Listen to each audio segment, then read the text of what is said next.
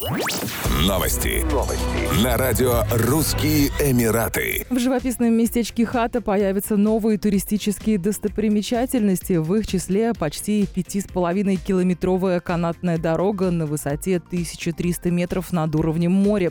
Кроме того, в разработке находится проект водопада с зонами отдыха для молодежи. Канатная дорога позволит туристам прокатиться над живописным озером между скалистых гор. Проекты входят в план укрепления статуса хаты как популярной туристической локации в первую очередь в зимний период.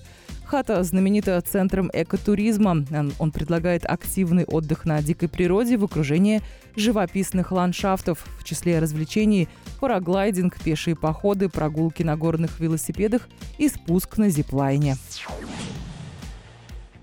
Верховный комитет по управлению кризисами и катастрофами Дубая напомнил о штрафах за нарушение правил профилактики COVID-19 на свадебных церемониях и других частых мероприятиях. Согласно закону, штраф за сбор в доме более 30 человек составит 50 тысяч дирхамов для организатора и 15 тысяч с каждого гостя.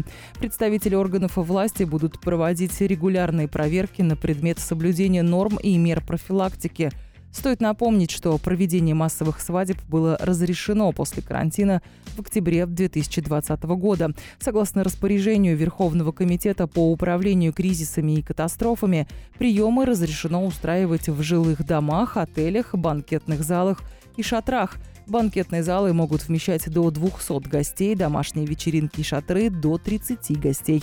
При этом все гости обязаны соблюдать социальную дистанцию. На каждого гостя должно приходиться 4 квадратных метра площади и носить маски. Еще больше новостей читайте на сайте RussianEmirates.com